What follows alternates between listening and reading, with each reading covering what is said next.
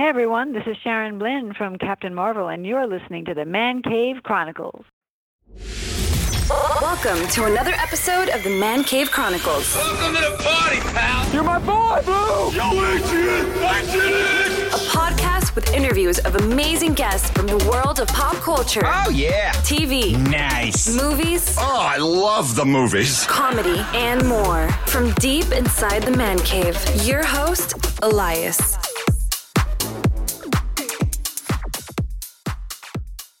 Sharon, welcome to the cave. Thank you for having me in the cave. How are you? Uh, what's new with you? Oh, this and that. Um, I'm just uh, cruising along, enjoying the ride of Captain Marvel and all those marvelous things that have been going on lately. Yeah. Uh, you've been busy uh, the last few years. You've done a lot of guest starring on hit TV shows, uh, The Detour, Shameless, Body of Proof, and of course now Captain Marvel, and we will talk about that. Yes. Um, but I want the listeners to get to know you a little bit more about you. Uh, where are you originally from? I was actually born in Florida and then New York City for 30 years. I consider myself a New Yorker. um, still got my 917 phone number. um, yeah, and that, that's definitely more my rhythm and vibe. And I'm I'm out here in LA also. Yeah. How was it So growing? by- how by was foot. it growing up in New York City? Um, New York City is amazing, and it was pretty much after high school. So I was I kind of more grew up, if you want to say, in in Florida, and then Okay. did other life growing up, the Yeah. real growing up uh, uh, in New York City, and amazing. New York is my favorite city on the planet. Yeah. It's it's incredible. Uh, yeah. Growing up in Florida, uh, what were you into as a kid? Um, I have a twin sister and an older brother, and the three of us uh, have the Blynn Kid Love Bubble, and we did a lot of things together, like playing sports on the street and uh, watching cartoons and uh, uh, reading comic books in a friend of ours' garage on the next block over. um, so just uh, really ha- having fun and enjoying life and you know i also am a nerd so i loved school and so that's kind of maybe that's weird but i don't know. I really enjoyed my classes. No, there's nothing wrong with that. So, uh, while you're, you know, while you were a kid growing up, did you like have any like, do you, did you know you wanted to get into the acting world? Like, what did you want no to actually i i did when i funny what do i want to be when i grow up? I, let's let's start with do i want to grow up? I don't know. Sometimes I don't know about that. Um, but uh, I actually didn't even consider acting ever. That was uh, my sister's. Actually, she's she was that she blazed that trail for us, um, and she's still doing that as well in New York. Um, I originally my original idea when I went to college actually was to be what I called a psychiatric architect and uh, that was before the whole feng shui thing came into play. I wanted to basically design environments that were conducive of a healthy mental and emotional space. And uh, one semester of chemistry kind of took med school out of the picture for me because there was no way I was going to do that for eight years uh, or more. And then psychology, the I, I just it, it whittled down eventually, and then I was left with just architecture. And I realized I didn't really have a passion for drawing like everyone else in the class. Just always had their sketchbooks out, and they were actually really good at it, and I was not. And my passion, really, all that time has always been music. And yeah, that's the other thing. Growing up, we played music. and We took piano lessons, and I played in bands in junior high and high school, and all different instruments and stuff. So music is has always been a huge passion of mine. And so, music and culture in college, I decided I, I wanted to find something that merged those two courses of study, and that was ethnomusicology.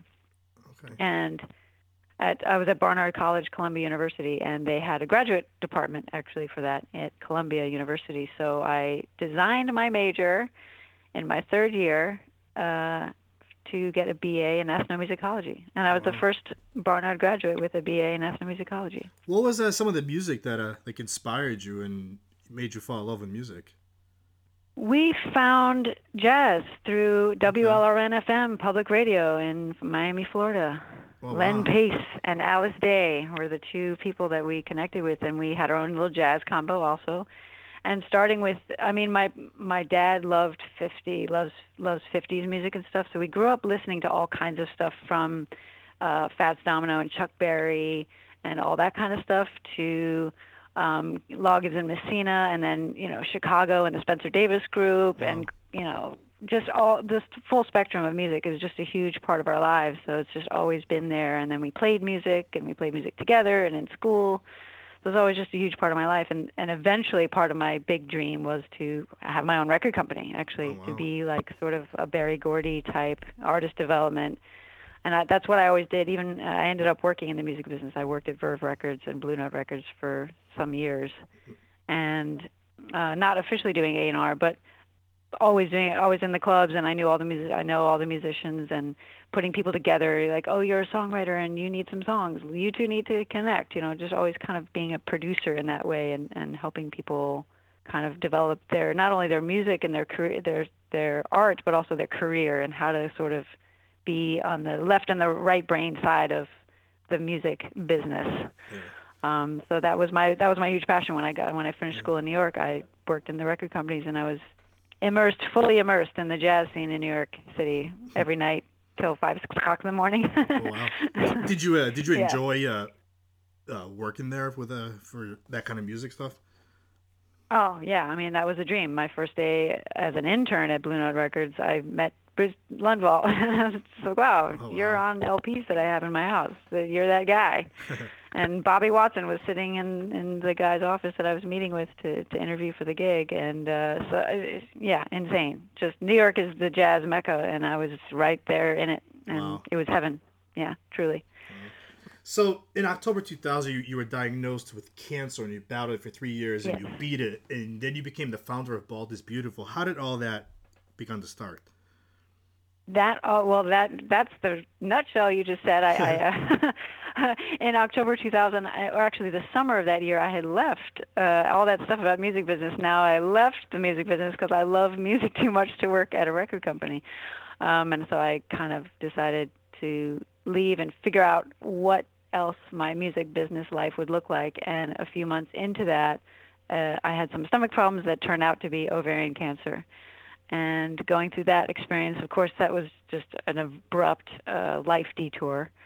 And it's just all the different physical things and also the emotional things that come with it that happened including losing hair um, where i had long down the lower back.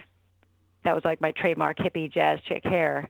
And now it's going to go away suddenly very quickly.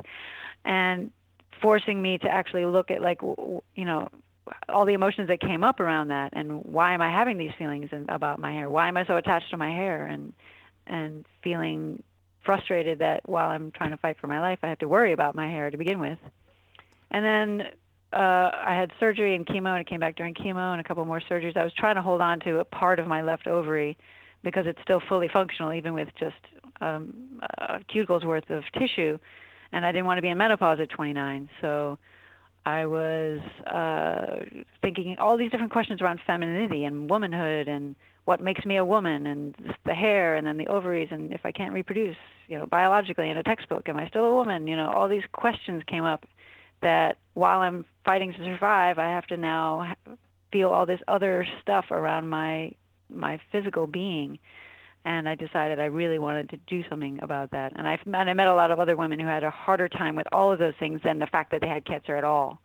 And I just thought, you know, there's some got to be some way that we can societally uh, support women in a visual way that so that we're not just all, everything we see around us is all these what become negative examples of what we don't have, you know, which is kind of the thrust of advertising in general, right? With your life is Yeah. incomplete without this product or whatever. But I wanted to put something out there that was positive, like, hey, you're going through this difficult thing, and and having something associated with it that's positive, like, oh, I'll look like that model in the magazine or that woman on that TV show, and and that's kind of a simplified version or explanation of what my the spark in my brain was of putting an image out there that where I could see myself. I didn't see myself in anything out there, even specifically movies and TV shows about cancer. The person was always kind of gray pallid and wearing an, an ill-fitting scarf or a, a wig that didn't look good, and it just looked, you know, it was depressing, Yeah. frankly. And I just thought, you know, even if they're going to portray cancer, can't we put someone like that that looks like who I am out there to say this is an option too. You can you know, stand tall and be proud and not necessarily cover up. If and if you're going to cover up, have fun with it and be stylish still. You know, so that was kind of all of those things kind of happening at the same time where I was kind of like, all right, well, when I finish with this ovarian cancer thing, I'm going to do Bald is Beautiful. Oh, And that's the longer version of where that all started. how uh, how many people are in the organization? Oh well, it's just me, one woman Just army. you? Bald Wow. is beautiful. I mean, Wow. uh, like it's not like a, you join in membership. It's Yeah. or I guess you could also say it's millions of women strong Yeah. because of the number of people who go through not only cancer but also alopecia, for example, where hair loss is, is part of it, um, and where where the images that we're given in society don't uh, match up necessarily with what we're going through. And so it's um, it's it's just me and whoever else wants to kind of wear that mantle and be uh, bald and proud and you know. how how had, how did the battle and victory over cancer change your life? Um, well, first of all, uh, as you alluded to earlier in the interview, I was not at all interested in acting or anything in Yeah. front of the camera. In fact, I was very much behind the scenes. I wore all black baggy men's clothes. I had my long hair. I was sort of kicking butt from behind the scenes and promoting other people to into the limelight. And so being sort of on the other side of that now and uh, finding myself in a totally different way, embracing my femininity and my womanhood in a way that I hadn't before, finding it and embracing it in a in a deeper, more profound way, and then starting to do acting, which was the furthest possible thing from my mind. I mean, my like I said, my twin sister Elisa has been doing it for years, and that was always you know that was sort of that twin yin yang thing. Like i'm the introvert she's the extrovert. I'm doing this kind of behind the scenes but you know kicking butt marketing person and she's uh you know out there on the stages you know performing and being out there. And suddenly i'm entering that world her world really. And as twins that was an interesting journey as well. And she actually was she gave me my first acting gig technically. She put together a, a collective of women and did a, a an ensemble piece called off the muff which was her uh, theatrical response to the vagina monologues. Oh wow. And uh, she, I was in the midst of chemo and writing, doing a lot of journaling about my ovaries, and she invited me to be a part of the group to share about my ovaries and my journey with my ovaries. And uh, it was an extraordinary experience, very cathartic and terrifying. I uh, white knuckled it through the whole first performance. I was sitting on. We did it at a lounge, actually, not a traditional theater, and it was everyone was sitting in different places, and the audience was mixed in with us. And I was sitting on top of a bar, and someone else was standing on a table across the room, and we kind of ricocheted throughout the room with our monologues, first person present tense monologues. And um, I kind of got the bug a little bit then. Like I felt. I was I was you know really frightened throughout the whole thing, but I got through it, and then but I felt good, and my sister encouraged me. You know, she would have said, you know, hey, you know, go back to your day job, you know, something. But um, she said, no, you've got you've got something. You should do it. You should absolutely do it, and especially because it's part of something really important you believe in. So she really gave me that extra monozygoshen, you know, approval button, like do it, push, you know. did you uh did you take any acting classes after that? That's when, so I started doing immediately. I kind of dove in. I mean, I took Okay. some pictures. I had a mission statement. That I, so I had like a black and white back when when we still had black and white headshots, and a mission statement slapped on the back, and started pounding the pavement. And and I did a couple theater things. I didn't actually take classes while I was still out in New York. I started doing that when I when I came out to LA. I did I did a few things in New York, some stage stuff, and also I got my SAG card through some work I did on two two episodes of Sex and the City, which were amazing, and then one was a Third Watch TV Oh, show, wow. and yeah, another one was a really small indie movie. They got they gave me a waiver because they, I was a female uh, Hare Krishna, so I had the shaved head.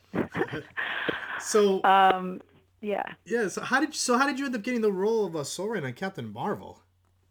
um, that is just divine and wonderful. Uh, I don't want to say luck because it's just I've been really going at this since 2002 is when I really started doing this, pursuing this, and um, I've been out there. I've been in classes. I take all kinds of different workshops and auditioning, and this was. Uh, I don't want to say just another audition, but this was an audition. I got the audition. I went in there and I um, I guess I nailed it, or nailed it enough to get a director's session, and you know we had a great vibe together, and uh, you know I was given the role, and Wow.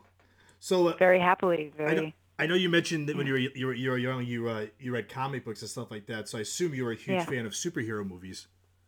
Huge Marvel in particular, actually. Yeah. I'm a Marvel fan. You know, if we had to say Marvel versus DC, I'm definitely in the Marvel camp. Uh, who are some of your favorite characters uh, that you enjoyed reading? I always, I loved X Men and Silver Surfer for whatever weird. I think I think because of maybe it's the Florida thing. I don't know. The whole- the whole idea of just you know surfing through through the skies was just awesome to me. Um, and also, I'm a huge fan of Incredible Hulk. And I loved the cartoon, and also I, I had a little bit of a crush on Bill Bixby, so I liked the TV show too. So those would have to be, and I love Spider-Man too, comics and cartoon, like all of them. But we were also like Looney Tune heads. We're total Warner Brothers Looney Tune heads completely. Still, you know, of course. So, Um, so, but those are those would be my Marvel faves. so when you got the call that you got the part in in the movie, like what was your reaction? Like, could you believe it? Like, No, actually, I literally could not believe it. I kept asking my manager, Kat. I kept saying, "Is this real? Is this real? It's not going away." I she, I, she had to really. We spent like about a half hour on the sh- on the phone, her with her assuring me that this was not like putting it like you're on hold for it, and they could decide in a week. And she's like, "No, no, you booked it. It's yours." And it took about a half hour of convincing. Uh, and I was actually I was in the gym. I had just worked out, so I was in the gym all by myself, thankfully, because I was pacing back and forth, laughing, crying. I was having a total emotional release of I don't know all of it coming out. I was just overjoyed. Yeah. so you play Soren. How would you describe her? What is she like?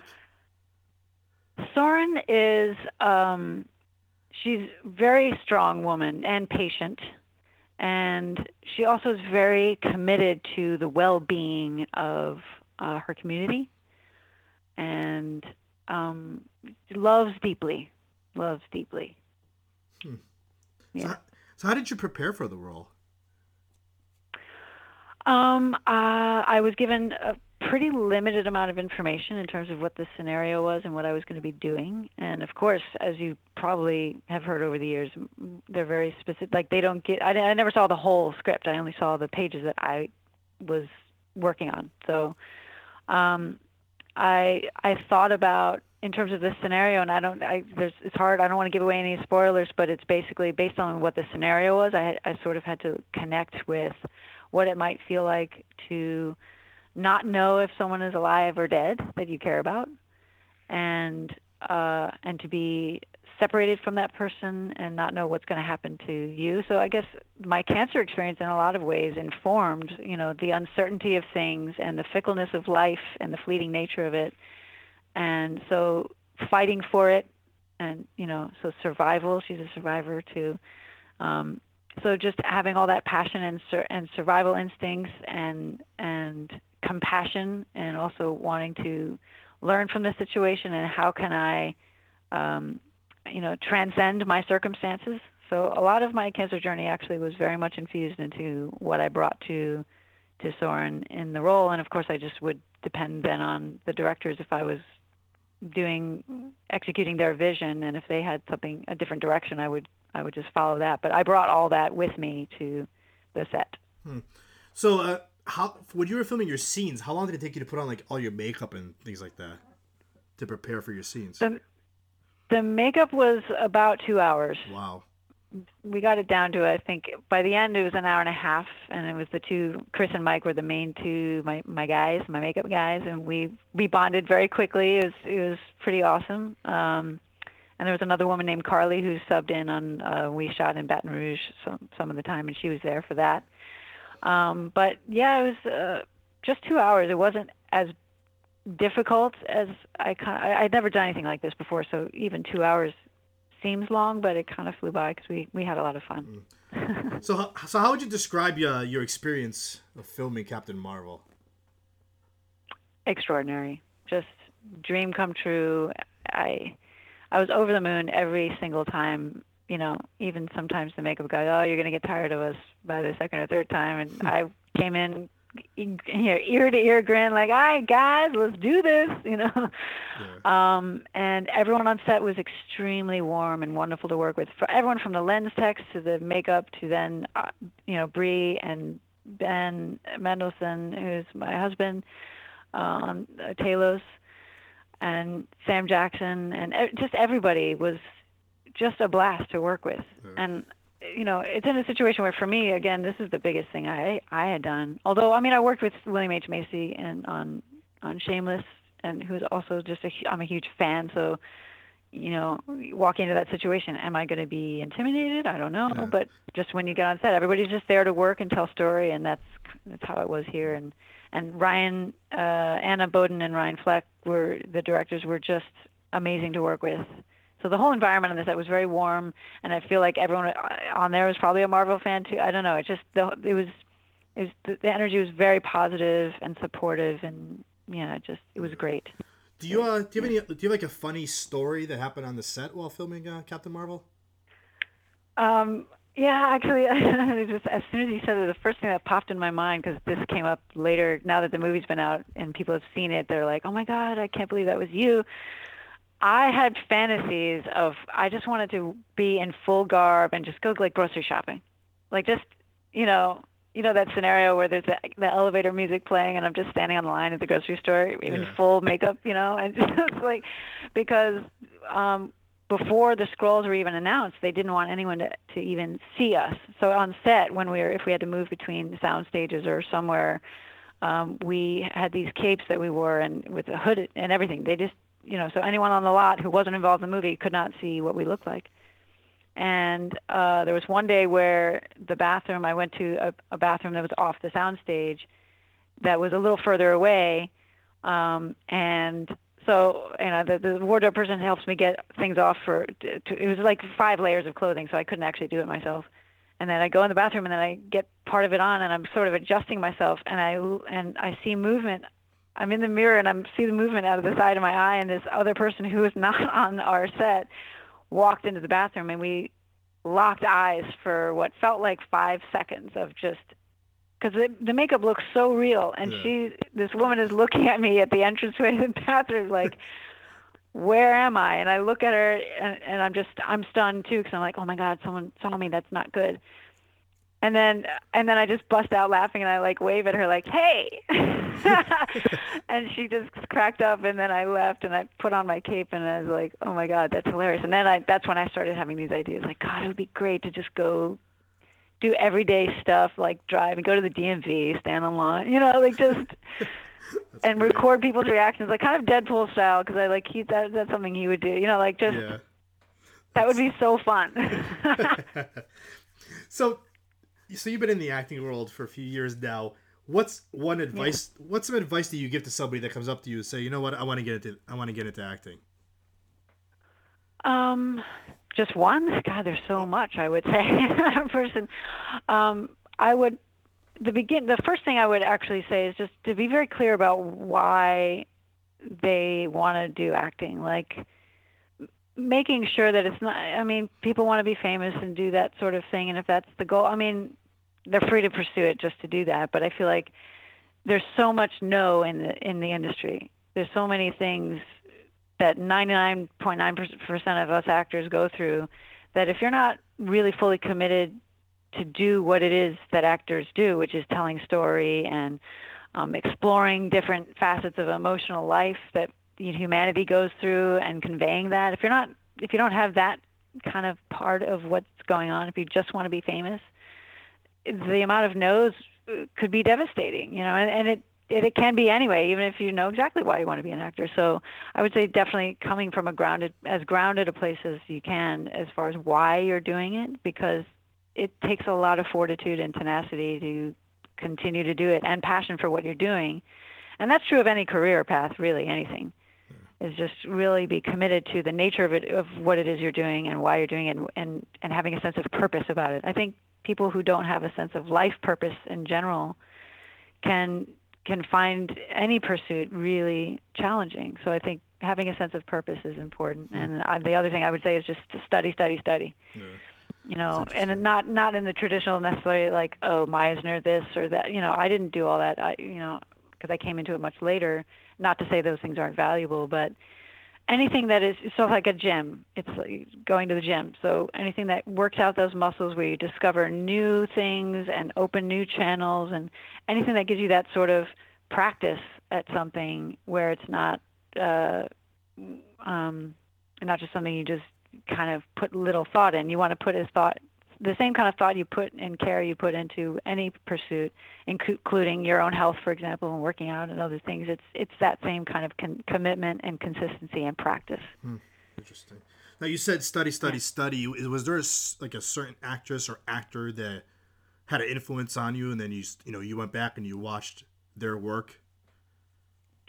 Um, I didn't so like Chalk Talk. Yeah, let's go back and watch every Meryl yeah. Streep and Viola Davis and Angela Bassett movie ever done. And uh, there's so many different actors that that inspire me in different ways for their quote unquote craft. You know, like an actress, for example, like Milla Jovovich. I've always admired her because she takes really bold and edgy roles that are so interesting. Like Fifth Element is one of my favorite all-time movies ever and that's one of the first things I ever knew. I didn't know her as a model before that. I only knew her from from that movie first. And all these other things that she's done after that just always are really I don't want to say risky, but they're they're edgy and they're different.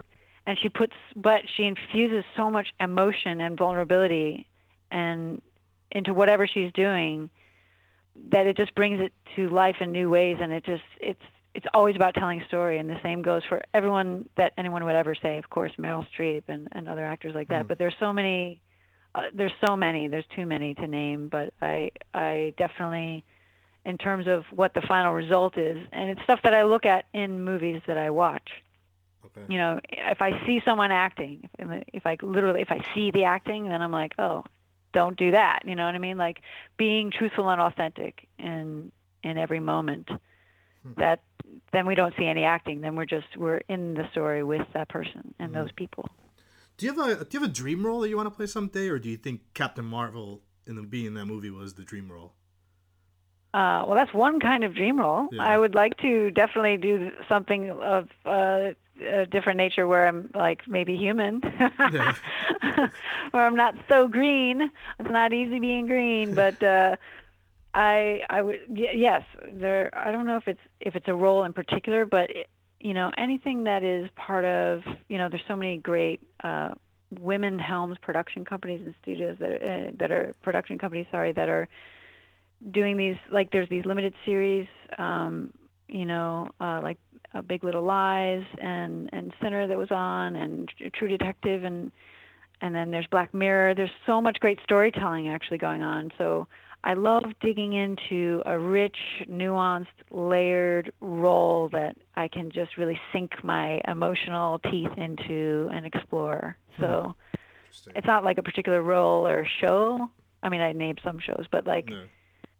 I yeah, I really want to explore something that's really, you know, um, w- would give me a lot to work with and play with. Hmm. Yeah, and tell so, a great uh, story. So, what's next for you for 2019? For two hours. And can you believe we're almost halfway through?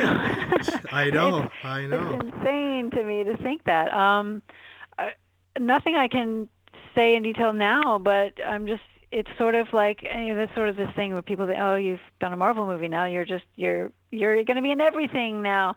Um, auditioning and continuing with my classes and uh, yeah, seeing what happens. That's it's great. Sort of unfolding as we speak. There you go. so, uh, lastly, how can the listeners find you on social media? On social media, on Instagram, I am at bald.is.beautiful. And there's also a Bald is Beautiful Facebook group. So it's it's facebook.com slash bald is beautiful blog. And Twitter is at Sharon Blynn. I'm not so much on Twitter, but I when if I post on Instagram, I automatically you link it to Twitter, so it's there. But so I guess Instagram would be the main right. way, and the Facebook page.